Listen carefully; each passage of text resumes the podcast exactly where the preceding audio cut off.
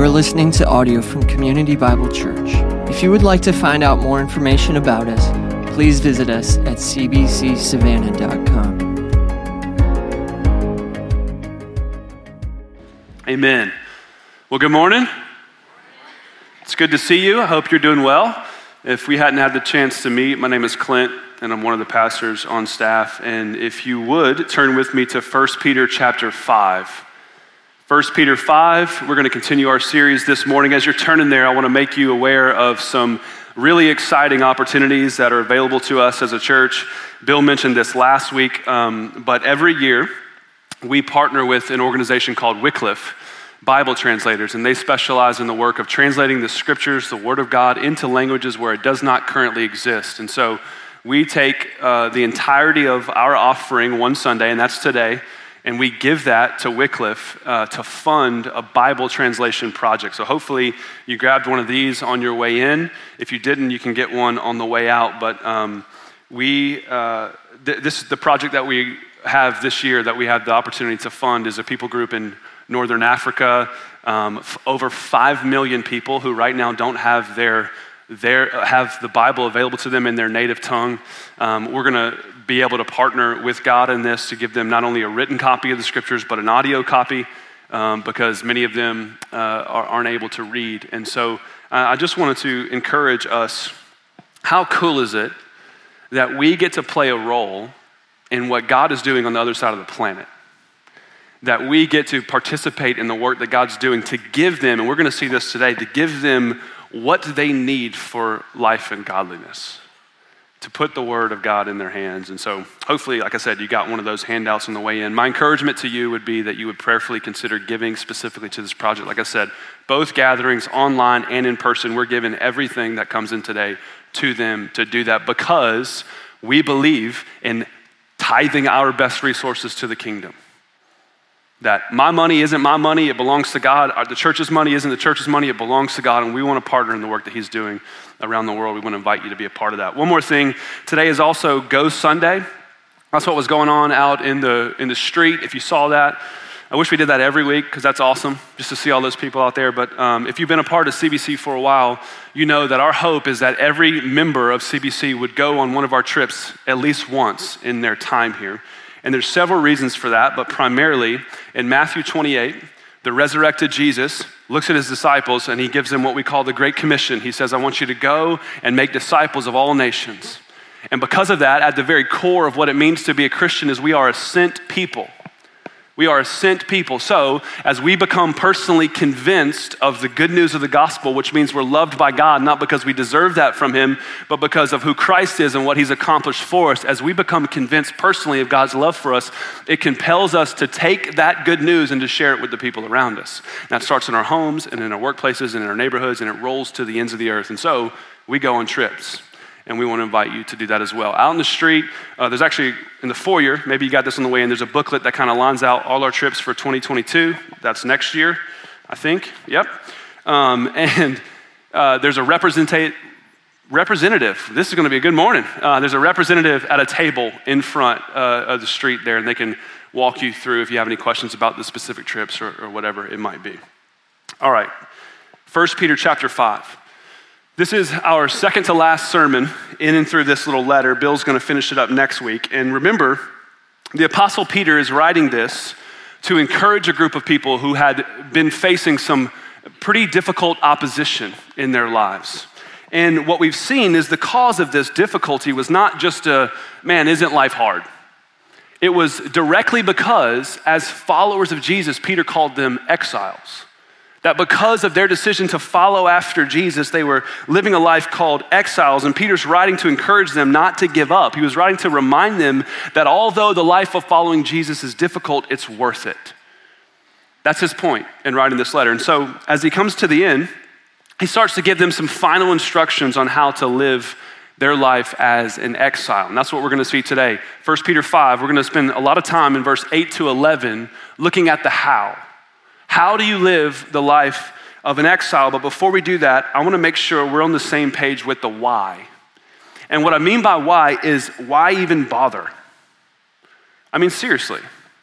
If the life of following Jesus means life is going to be more difficult, Not it might be. Jesus in John 15 says, if the, world hated me, and since it hated me, it's going to hate you. No surprises.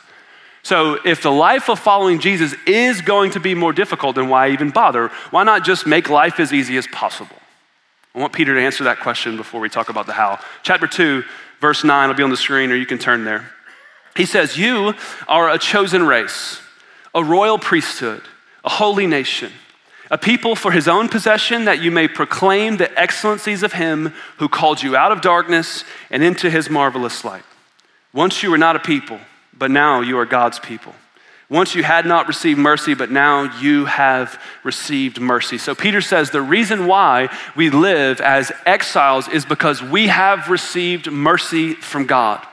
In chapter 1, he says it like this. He, chapter 1, verse 3, he says, We have been born again right? Born again, we had this living hope, born again through the resurrection of Jesus Christ from the dead, meaning we were dead in our sin, but we have been made alive in Christ. He says that we, chapter 1, verse 18, he says we're ransomed from the feudal ways of our forefathers. This word ransom means to be bought out of. And he says we're ransomed by the precious blood of Jesus Christ. He says that once we're not a people, but now we are a people which means that as we are brought ransomed by the precious blood of Jesus, as we're brought through him to be reconciled to God the Father, he is reconciling us to one another. That God is doing something in us, not just in you, but he's doing something in us. He's forming us into a, a group of people he calls the church. And I think as Peter writes this letter, he is thinking of a conversation that he has with Jesus. So you don't have to turn there, but in Matthew 16, Jesus looks at his disciples and he says, Who does people say that I am? And they start to answer. Some say you're John the Baptist. Some people say you're like one of the prophets, like Jeremiah or Elijah, and they start answering him, and he says, Okay, but, but who do you say that I am? And Peter says, You're the Christ.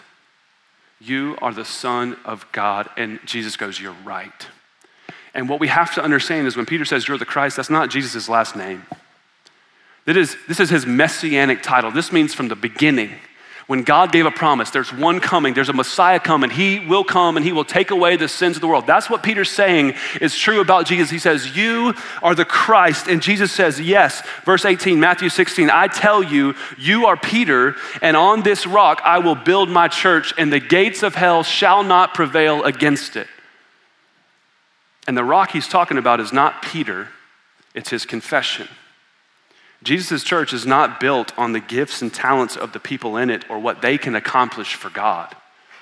The church is built on this confession of who Christ is and what he has accomplished for us, right? So here's your answer. Why even bother with Jesus if it means we have to live the life of the exile? Because Jesus is the Christ.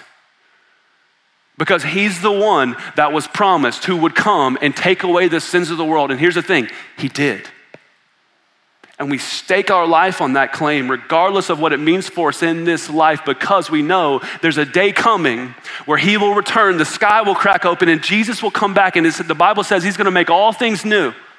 That he will wipe away every tear from your eye. That sin will be no more. No, no will be no more hurt, no more pain, no more guilt, no more shame. And we put all our eggs in the basket that Jesus is the Christ, regardless of what it means, because that's who he is.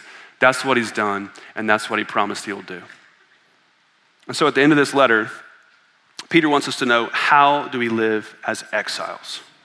How do we live as exiles? Let me read this for us 1 Peter 5, starting in verse 8. He says, Be sober minded, be watchful. Your adversary, the devil, prowls around like a roaring lion seeking someone to devour. Resist him, firm in your faith, knowing the same kinds of suffering are being experienced by your brotherhood throughout the world. And after you suffered for a little while, the God of all grace, who's called you to his eternal glory in Christ, will himself restore, confirm, strengthen, and establish you. To him be the dominion forever and ever. Amen. So, the point of these few verses is pretty straightforward. Peter is saying, You want to know how to live the life of an exile, then you need to know this. You need to know we have an enemy. That's the point of this sermon. You need to, Peter's saying, it's not the, the only thing you need to know about the exiled life. There's a lot of things, but right here he's saying, you need to know that we have an enemy. And he wants them to know that even though we have this promise from Jesus, that as we are formed by God into this church, and, and, Jesus gives us the promise that not even the gates of hell shall prevail against it, what he's saying is, it doesn't mean they're not gonna try, because they will. And you need to know that we have an enemy.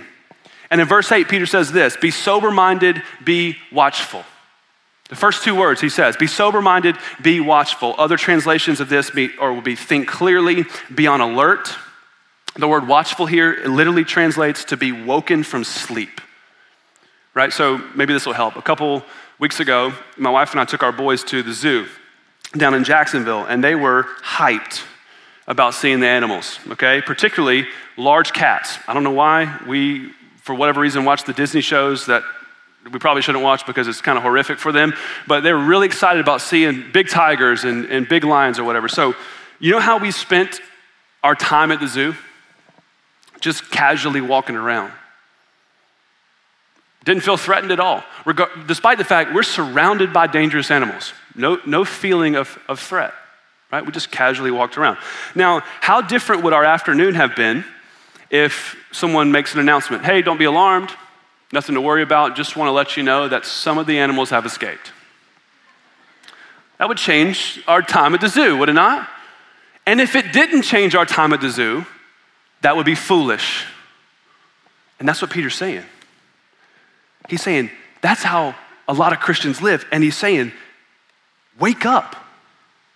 Be sober minded, be alert. He's saying, church, wake up. You have an enemy. If you want to know how to live as an exile, you need to know that we have an enemy. And more than that, you need to know how can we, or who is he? How can we fight against him? And, and how does he plan to attack us?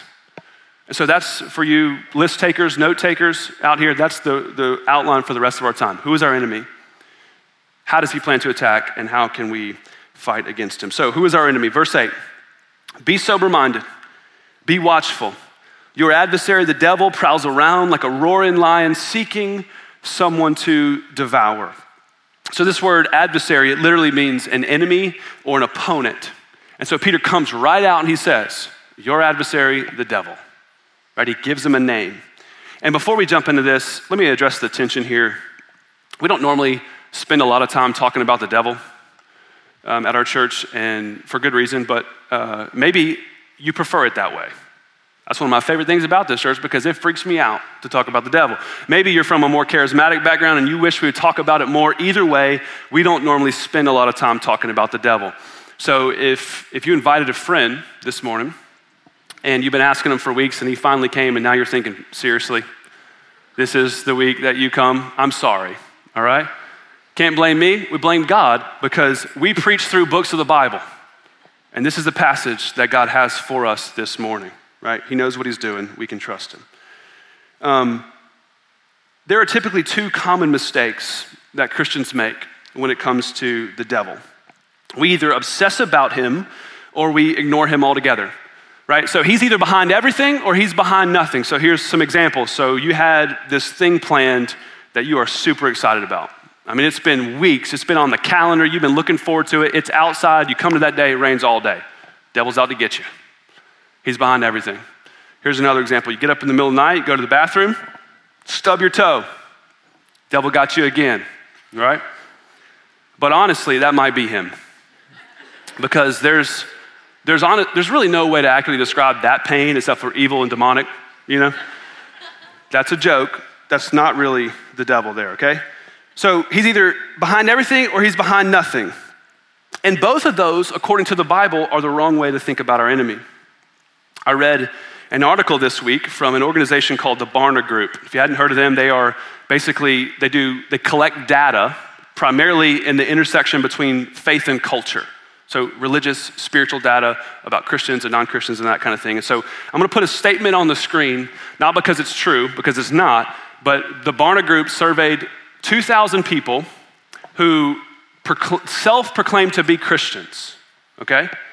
I'm a Jesus follower. I'm answering this question. This is how, this is the question they answered. The devil is not a living being, but rather he is just a symbol for evil. So they asked 2,000 people who claim to be Christians, do you agree? 40% strongly agreed. That's true. 19% agreed somewhat, 8% did not know. which means that somewhere close to 70% of people who said, I'm a Jesus follower, I believe in the scriptures, and I align my life to the authority of God's word, said, the devil is either not a real being or I'm not sure. This is why Peter says, Church, wake up.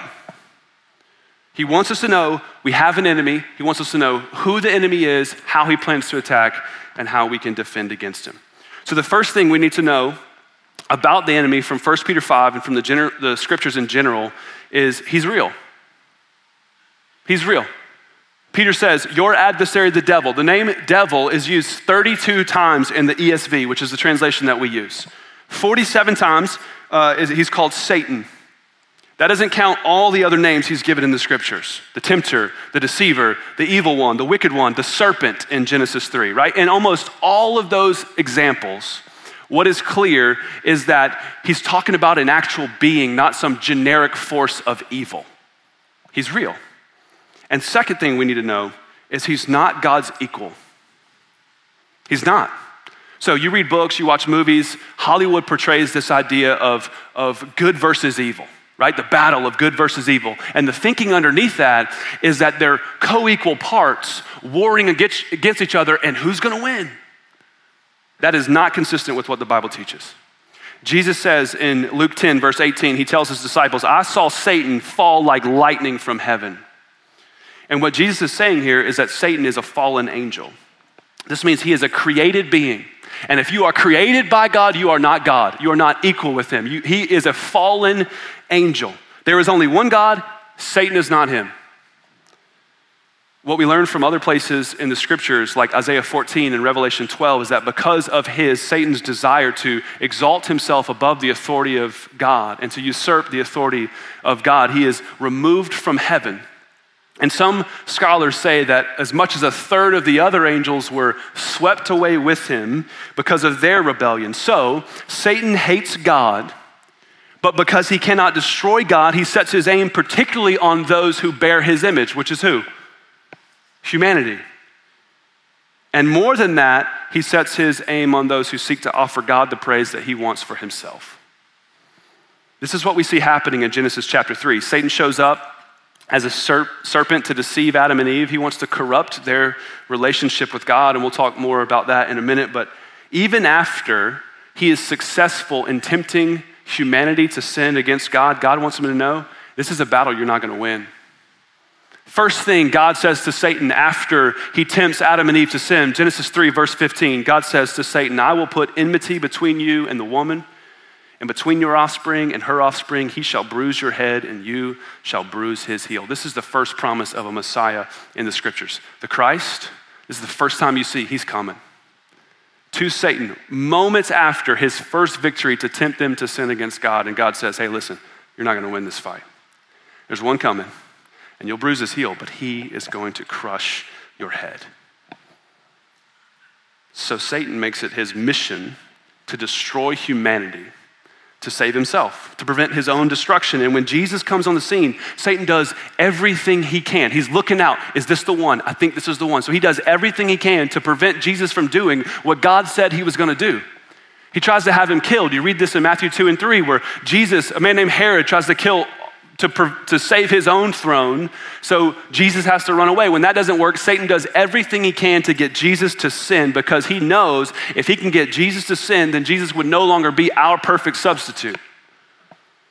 He would no longer be able to offer his life in our place to reconcile us to God. And so he throws everything he can at Jesus, but none of it works. And Jesus lives a perfect, sinless life. He dies the death that we deserved on the cross, paying the penalty for our sin. And three days later, he raises again, overcoming sin and death. And Satan knew at that moment in redemptive history, the battle with God was lost forever.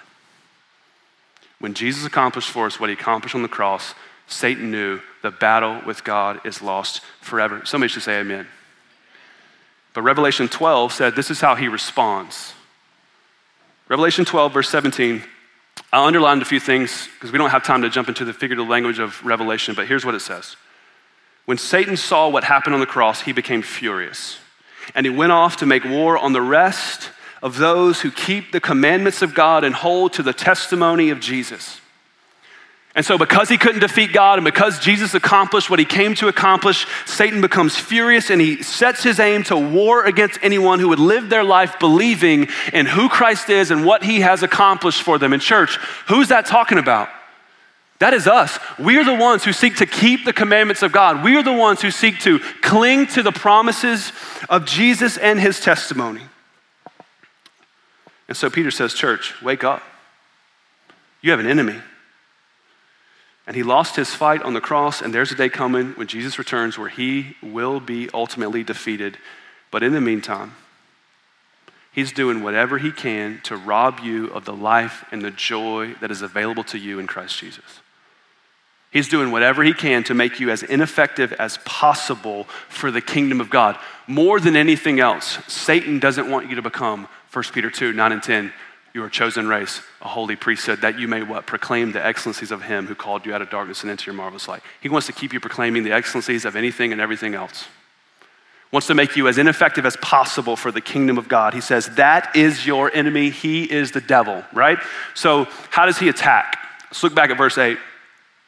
Be sober minded, be watchful.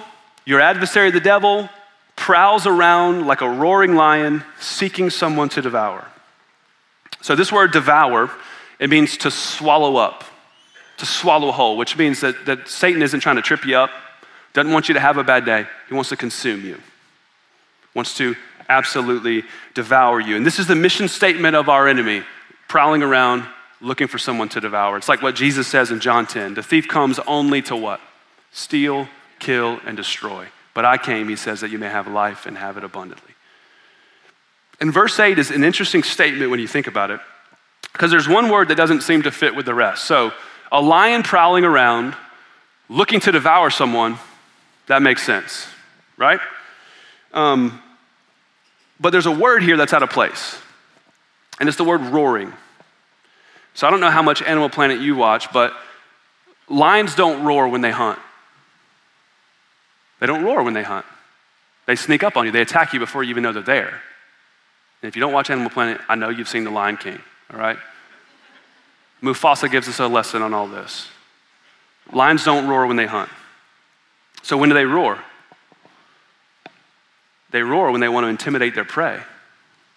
And I don't want to read too much into Peter's illustration here, but I think he's being intentional to help us understand how this enemy seeks to attack us. Lions roar when they want to announce their presence and instill fear into the animals who hear them. I read this week that the roar of a lion can be heard five miles away. Five miles away, right? So, how do you think other animals respond when they hear the roar of a lion? Like, not in the zoo, but like, really. Maybe they're sitting under a tree, nice day like today, dozing off, and then they hear a roar. They wake up. And that's what Peter's saying. Church, wake up. You have an enemy. And one of the best things that we can do as Christians is learn to recognize the roar of the enemy in our lives. Learning to recognize the roar of the enemy in our lives, the way that he seeks to instill fear into us and to make us ineffective for the kingdom of God. So, how does he do this? I think one of the ways that we can see how he roars or seeks to attack us is through the names that he's given in the scriptures. Let me show you a couple of these. John 8, verse 44, Jesus says this, skip about a third of the way in. He says, He was a murderer from the beginning. Doesn't stand in the truth because there is no truth in him.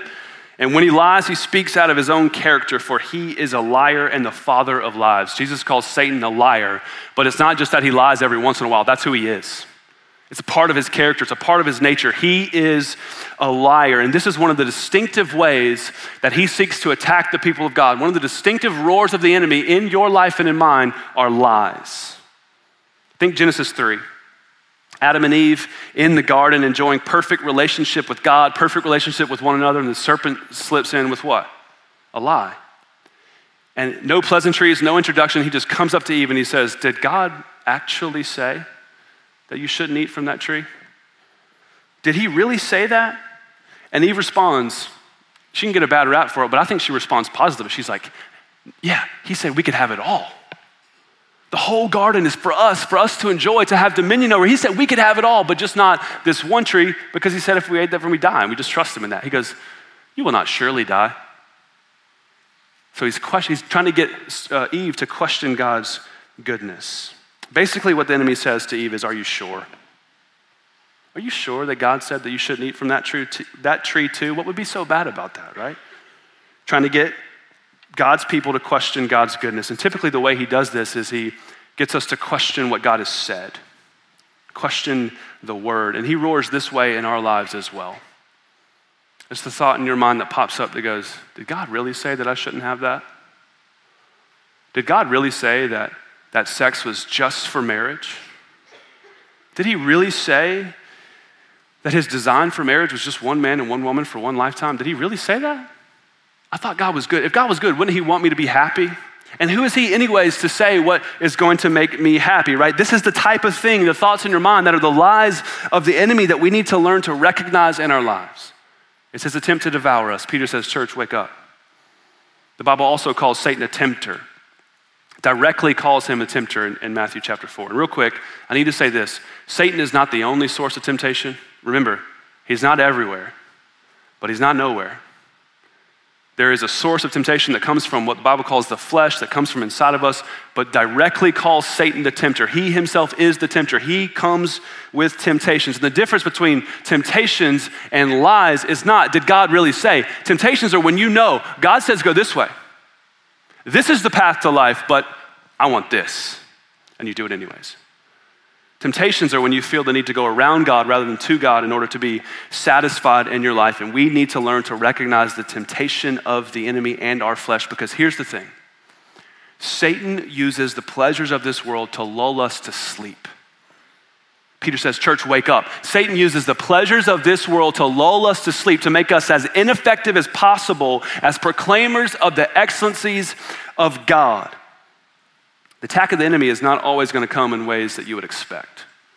There are things that are outright sin, and that's how we expect temptations to come, right?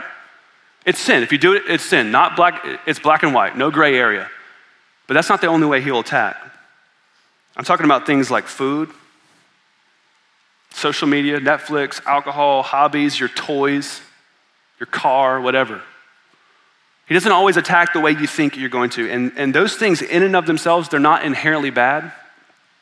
But I heard a pastor say this week that those things in the hands of Satan become pacifiers in the mouths of those who would otherwise proclaim the excellencies of their God.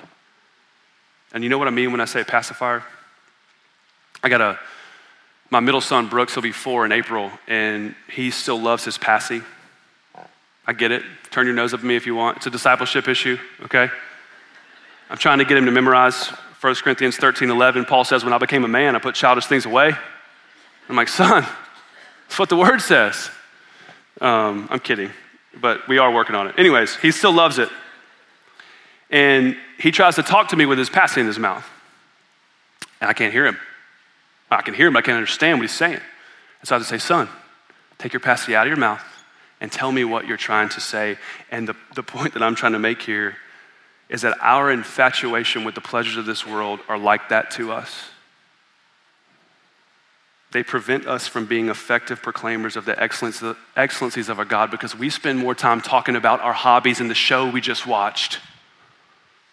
How, how well we played last weekend. We spend more time talking about our hobbies. And listen, Satan is content to give us our hobbies. He wants you to play well so you will proclaim how excellent you are, and it keeps you from proclaiming how beautiful God is. But he takes offense when we start trying to live uh, Revelation 12, where we keep the commandments of God and we cling to the testimony of Jesus. We start living that way, it reminds him of what happened to him on the cross. It reminds him of what God promised back in Genesis 3 there's a day coming where your head will be crushed, will you be thrown into the lake of fire forever. He takes offense to that type of life, and that's the type of life that Jesus says not even the gates of hell will stand against. He's a liar, he's a tempter. And let me give you one more that I don't have time for. Here in chapter 5, Peter calls him the devil. 1 Peter 5, he says, Your adversary, the devil. That word means accuser, literally means slanderer or accuser. And Peter says, Your enemy prowls around like a roaring lion seeking to devour you by accusing you, by reminding you of your sin and all the reasons why you're not the person that you want everyone else to think you are. This is one of the ways that Satan seeks to devour us by his accusations. This is the thought in your mind that pumps up that says, You want to pray? You want to read your Bible? You want to go to church? You want to share the gospel with someone? Really? You can't do that. Have you forgotten about the time you fill in the blank? You want to worship God? Some of you are having this thought this morning, right now. You want to go to church? You want to worship God? You want to listen to God, offer Him your praise? You want to sit here? You're a pretender. You're a failure. What happened on the way to church this morning?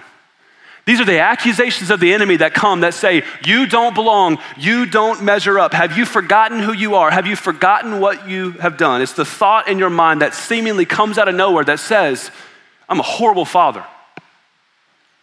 You blow up at your kids, and the Satan goes, Yep, that's who you are. You're a failure and then you want to go preach God's word to God's people, you're a pretender, and they're going to find you out. And that's a completely hypothetical scenario. It's never happened to me. Peter says this is how your enemy attacks. He's a liar.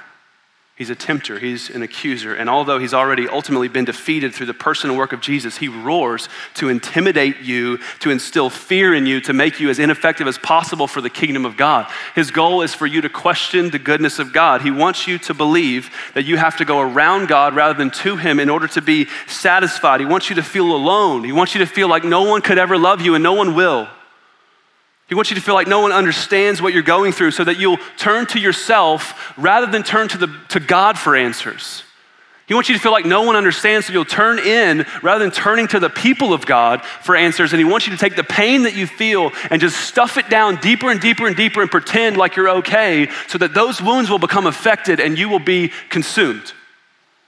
He's a liar, an tempter, and an accuser. And Peter says, Church, wake up. This is your enemy, and this is how he attacks. But look at what he says next in verse 9. He says, Resist him. Resist him. He's saying, I know the exiled life is difficult, but here's how you fight against him resist him. And he's going to tell us essentially one way. There's really only one answer, and there's kind of two subpoints, but you can think about it three different ways. I'm going to give us three. I want to show you three ways very quickly how we resist the enemy. He says, verse 9, resist him, firm in your faith, knowing the same kinds of suffering are being experienced by your brotherhood throughout the world. And after you've suffered a little while, the God of all grace, who called you to his eternal glory in Christ, will himself restore, confirm, strengthen, and establish you. To him be the dominion forever and ever. Amen. Here's the first way, the only way, really, that we fight against the attack of the enemy is we stand firm in your faith. Not a generic the faith. You defend yourself against the attack of the enemy by you standing firm in your faith. And I could preach a whole sermon on what that means and how you do it, but the point Peter is making is the primary way that we resist the enemy is by faith in the gospel of Jesus Christ. The good news that you are loved by God not because of what you've done or who you are, but because of who Christ is and what he's done for you. And you position yourself firmly on that rock. And you don't slip your foot over to the sand that says, yeah, but what about these things that I've done? Or what about this or that? No, no, no. You come back, and the way you defend against the attacks of the enemy is by paying attention to Jesus. Let me show us how we do this. We resist the enemy by planting our feet firmly on the gospel. Peter says, Stand firm in your faith. And here's the short version because if you don't want to wreck your car, you don't spend your life looking at the ditch, you look at the road. And so to de- defeat the enemy, we don't look at the enemy, we pay attention to Jesus. So here's how this works when you hear lies and accusations, when you hear, hey, did God really say you shouldn't do that? Did he actually say that that wasn't good for? I thought he was a good God, and wouldn't a good God want you to be happy? When you hear the lies of the enemy causing you to question the word of God, when he's saying, Did God really say? You resist him the same way that Jesus resisted the enemy in the wilderness in Matthew chapter 4. When he says, Did God really say? He goes, Yep, and he quotes scripture. So you combat the lies of the enemy with the truth of God. Let me give you some examples. When the lie comes, it says, There's no way anyone could love you, especially not God. You go, Romans 8. For I am sure that neither death, nor life, nor angels, nor rulers, nor things present, nor things to come, nor powers, nor height, nor depth, and if that didn't covet, nor anything else in all creation will be able to separate us from the love of God in Christ Jesus our Lord. And he goes, Yeah, okay, that's true, but, but what about your sin? What about all the things that you still struggle with? You've been following Jesus for 10, 20, 30 years. Wouldn't you think you'd be over it by now? What about all of that? And you go, yeah, Psalm 103, verse 12, as far as the east is from the west, so far does he remove our transgressions from us. And he says, okay, but you know the guilt you feel. You know about the shame that you feel on a regular basis. If God loves you so much, what's up with that? And you hit him with Romans 8. For there is therefore now no condemnation for those who are in Christ Jesus. We resist the attack of the enemy by staying close to Jesus, by clinging to him through faith. The center point of the Christian faith is what we're going to sing here in a moment. When Satan tempts me to despair and tells me of the guilt within, upward I look and see him there who made an end of all my sin.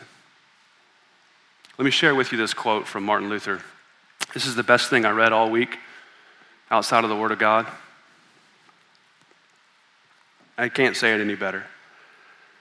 He says, When the devil accuses us and says, You're a sinner and therefore damned, we should answer, Because you say I'm a sinner, I will be righteous and saved. He goes, No, you will be damned. And I replied, No, for I fly to Christ who gave himself for my sins. Satan, you will not prevail against me when you try to terrify me by setting forth the greatness of my sins. You try to bring me into heaviness and distrust and despair and hatred and contempt and blasphemy against God. On the contrary, when you say I'm a sinner, all you're doing is giving me armor and weapons against you so that with your own sword, I'll cut your throat and tread you under my feet, for Christ died for sinners. And he says, As often as you object that I'm a sinner, so often, and you remind me of the benefit of Christ, my Redeemer, on whose shoulders lay all of my sin, not my own.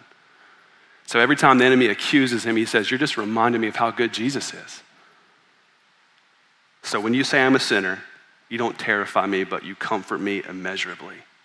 Church, the way we fight lies and accusation of the enemy is not with our resume, but with the person and work of Jesus. The good news of the gospel is that Jesus puts our name at the top and he says, All this counts for you.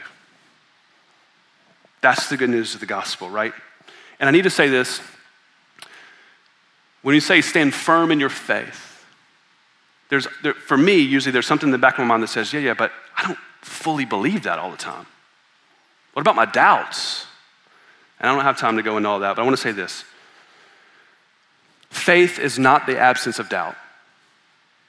Now, we see in Mark 9, the dad whose son's healed, he says, I believe help my unbelief. Faith is not the absence of doubt. And I want to, if you hear anything about that, I want to say this a weak faith in an almighty God is more than enough.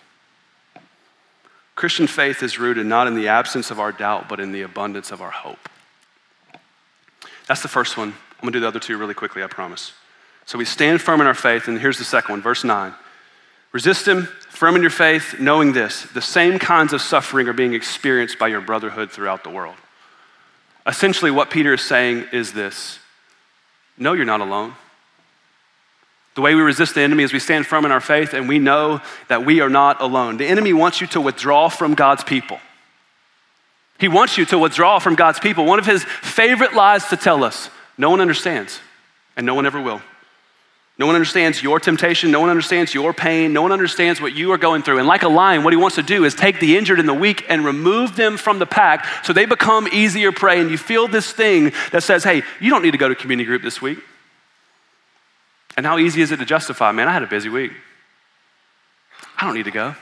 I don't need to be with God's people on Sunday morning, right? You know what would be better if I just sit at home and, and scroll on social media? That's going to make me feel a lot better. And when you say it like that, it sounds silly, but how many of you do that? He's going to tell you that if you go, you're going to be judged. No one will understand you, right? The enemy's lies take root best in the soil of the Christian who's disconnected from the faith, disconnected from the family of faith.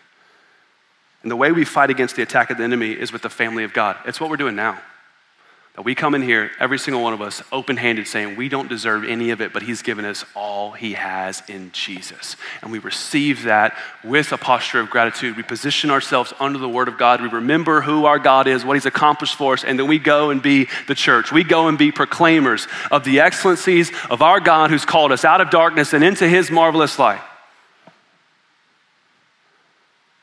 This is why being part of a local church is so important. That's why it's not, man, I'll go if I don't have something else going on. That's why membership's important. Because the lies of the enemy take root best in the soil of the soul of Christian who is disconnected from the family of faith. Here's the last one, verse 10. After you have suffered a little while, the God of all grace, who has called you to his eternal glory in Christ, will himself restore, confirm, strengthen, and establish you. To him be the dominion forever and ever. Amen.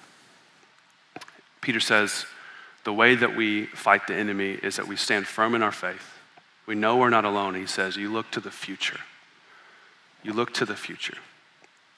He says, Life may be difficult now, but there's coming a day where Jesus will return and he will make all things new. He says, God himself will restore you, confirm, strengthen, and establish you. That means he's not mediating it out through angels.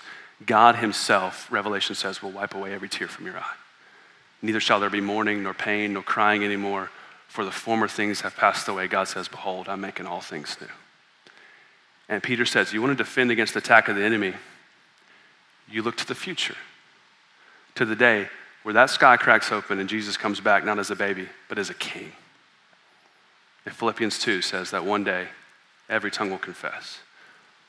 Every knee will bow that Jesus Christ is Lord. And on that day, God will look at you because of your faith in Him and say, Well done.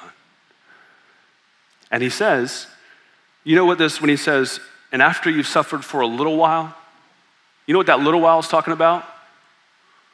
Your whole life. Your whole life. He says that day is going to be so good. He's not trying to trivialize your pain here or the difficulty of what you're walking through. He says that day is going to be so good. When you look back at, at this from that vantage point, you go, it was just a little while.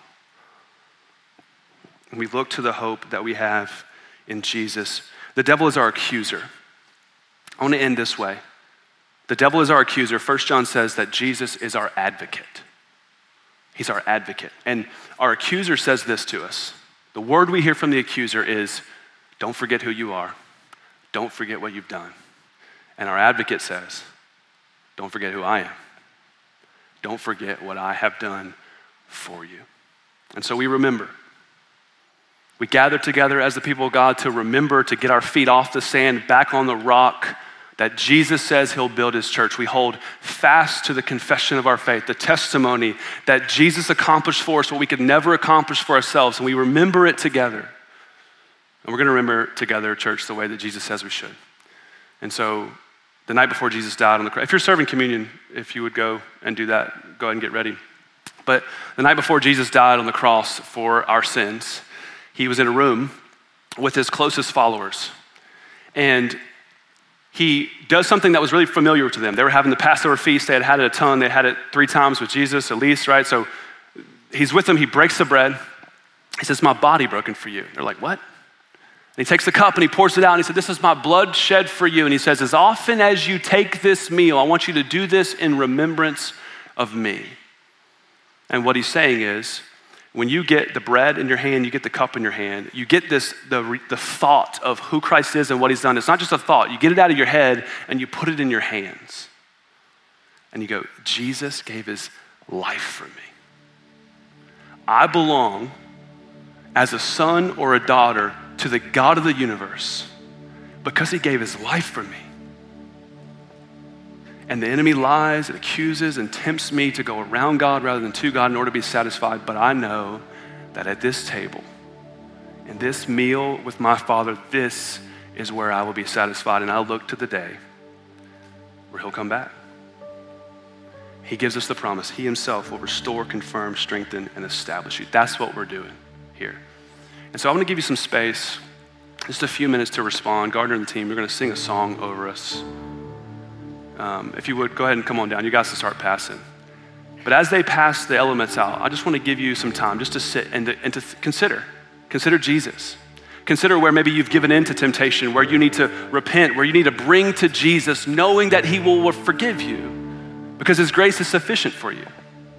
Just take a few moments, consider this, and then I'll come back up here. We'll take communion together. A, uh, just a brief word. If you're not a Christian, this is the, a, a meal for the family of God. If you say, I don't believe that, not, I struggle to believe that, because none of us believe it perfectly. But if you say, man, that's not who I am, then you just let it pass.